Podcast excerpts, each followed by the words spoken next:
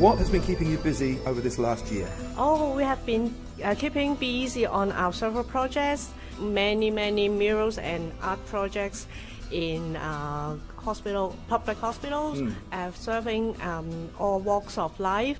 We uh, we can have many, many different kinds of uh, art form for different ages. From children, we will have some handicraft for them, and for the elderly, we have some uh, paintings and some uh, acrylic paintings and Chinese painting for the old people. And so we have some photo workshop, photo taking workshop for the uh, adolescent in the wards. And people really, you know, they really get into it, right? They really enjoy the, the distraction from their, their surroundings. Yes, because when they are doing artwork, they will forget how they how they are ill and what their sickness is, and they feel happy when they see the colors, see the uh, outcomes of the uh, artwork. So they are happy with their outcome.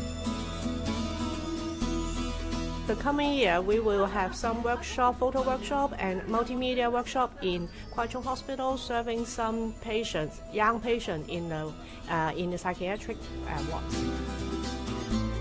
When we are having workshop with our patients, when they when we see their smile when they're working with their uh, artwork, and after that we finish the workshop, we will have some sharing. They will express their uh, what how they feel after the workshop. So they that that kind of uh, sharing really makes me feel that we are working on something good.